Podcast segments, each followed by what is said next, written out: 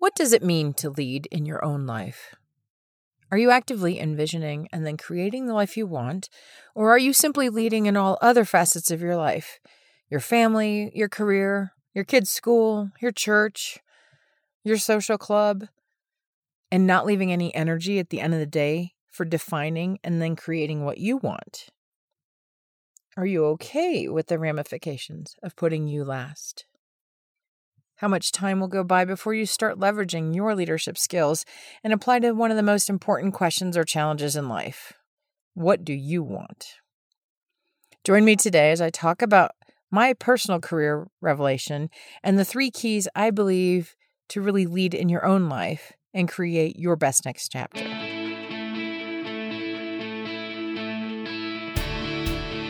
Welcome to Life Reimagined with Wendy. I believe we were fortunate to grow up in a unique time in our culture that is helping shape our lives over the age of 45. We are redefining what our lives are like today and pushing the boundaries of what a 45-year-old, a 50-year-old, a 65-year-old, or years young and true adventurer really looks like. Many of us are newly blazing trails and carving out our own purpose-driven path forward. Yep, there have been many unexpected road twists that helped you get here today, but many times these turn out to be blessings. They help you more clearly define what you want. So join me for insights and interviews that show you can face these unexpected challenges, and you can come out on the other side stronger and happier. You can make your best days ahead, and you can reimagine your next. Why are we so good at leading everywhere else in our lives, except sometimes maybe our own? The past few months have given many people a chance to really re-examine their life and consider if they're on the path they want to be or if there needs to be some adjustments made. So now is a great time for you to ask yourself, are you leading in your own life? For many of us over 45 or over 50, we've invested much in many others along the way and established ourselves as leaders in our personal relationships and in our professional pursuits. But if you're anything like me, I'd been literally climbing the corporate ladder for years, always looking for the next 1 to 2 levels to aspire to, and really what my next professional challenge would look like. I loved it, and I loved my work. I was surrounded by the smartest, hardest-working colleagues and volunteers, and I really, truly enjoyed working to improve prevention and patient care for people with cardiovascular disease and stroke. I experienced my share of success, and for the longest time, I kept plugging along, doing what I could to continue helping the organization and helping clinicians, providers, and the patients we served. I really thought I'd finished my career in that field. I was flying quite a bit, traveling to New York and the Northeast, Chicago, Atlanta, West Coast, etc., and it was starting to become a bit more of a grind to be away from home so often and working in a taxi, in a coffee shop, on my way to catch the airplane that wouldn't land until 8 p.m. I had been accepting it as part of what I had always wanted and the type of work I wanted to do. The type of impact I wanted to make, this was just part of the deal. But little by little, the back and forth to the airport all the time and the constantly packed overnight work bag was getting to me. I typically worked on the plane as it was time with limited distractions. Like, you could leave internet access off and you had no emails, new emails coming in. So I felt like I was able to catch up just a bit. Sometimes on the evening flight, I'd listen in to a movie while working. But I distinctly remember the movie on a flight home one night coming back from New York. I was tired, but as I watched Meryl Streep in her killer role as the ultimate bitch boss Amanda in The Devil Wears Prada, some questions started popping in my head. I felt as though I was happy with what I achieved in my career, and I was happy at home. I'm happy to spend time doing the things I like to do, but suddenly the appeal of moving up to that next career step started to be a little less enticing. Now, this was 2008, light years ago, but at the ripe age of 40, it started me thinking, was this it? I started noticing executives and leadership folks working almost literally around the clock, and that the primary focus of their life was their work. Now, I have nothing against that ambition and interest, and I applaud folks dedicated to driving excellence professionally and personally, and that was me for a long time. But now, for the first time, I started questioning my own professional ambition and if there might be more to my life than how I was currently living.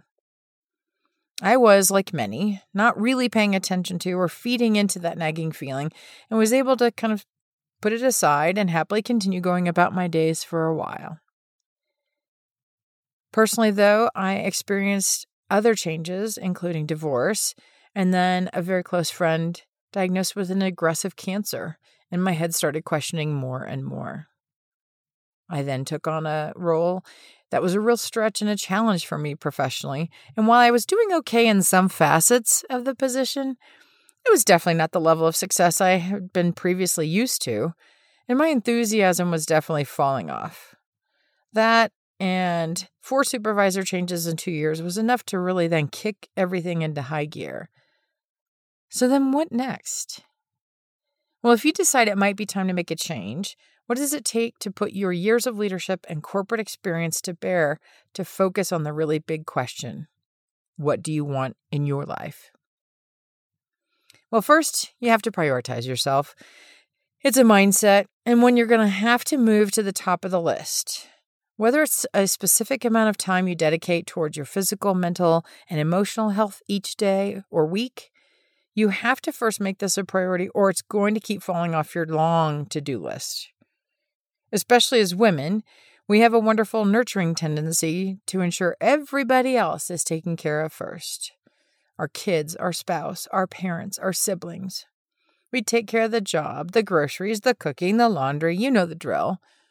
Every once in a while, you think about what you want, but it really gets lost in between each of the daily fires. But you have to make yourself and what you really want a priority. One option is to schedule it in your calendar. Best done like a 10-minute meditation or quiet and uninterrupted time alone daily or for a longer period of time weekly to reflect and seek clarity, which will take me in a moment into my second recommendation. But if you schedule it daily or regularly, there will be fires that come up that need attention and detract you from that time, and it comes off your calendar. But at the end of the month, or even after a couple of months, now you will have spent significant time dedicated to advancing your priority or priorities. Second, you have to identify what it is you really want. You have to seek clarity in what will make you happy. Nothing really unlikely, like winning the lotto, right? But instead, what is in your power to influence and really create? Again, and especially after working for a number of years, and before we get too old to enjoy it all, what it is you really want to do or get done. When you look ahead to then thinking back on your life, is it that you want to proudly remember meeting committee deadlines, or that you took a road trip to a winery in Northern California, or you went to visit a state park or a national park? If you can't afford to retire right now, and many people can at age 52, how can you modify your life to more closely match what it is you want it to look like? Now, on the financial side, I talk about the new FIRE movement in a previous podcast episode to become more financially independent and reimagine everything. So you can ensure you can also fund this lifestyle and possibly a career change. So check it out if you think you need a bit more help or inspiration there. But getting back to today and what you really want, you now have to also get back to thinking like a boss. You must set the vision. Create the goal or identify at least one facet of your life you will improve.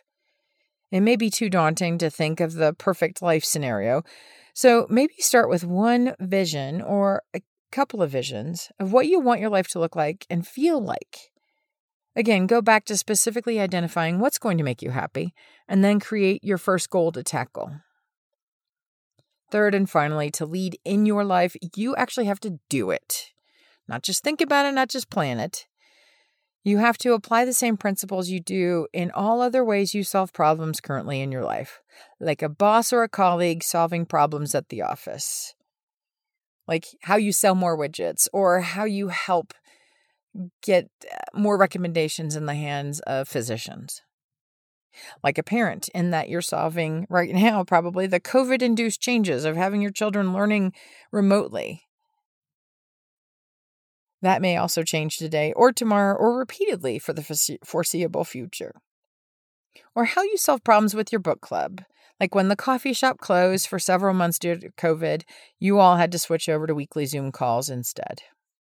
But in every one of these examples, you've identified a problem, you evaluated your options, and then you selected what you think was the best solution and went with it. You actually did it and implemented it. So what works for you in these scenarios? Regular committee meetings?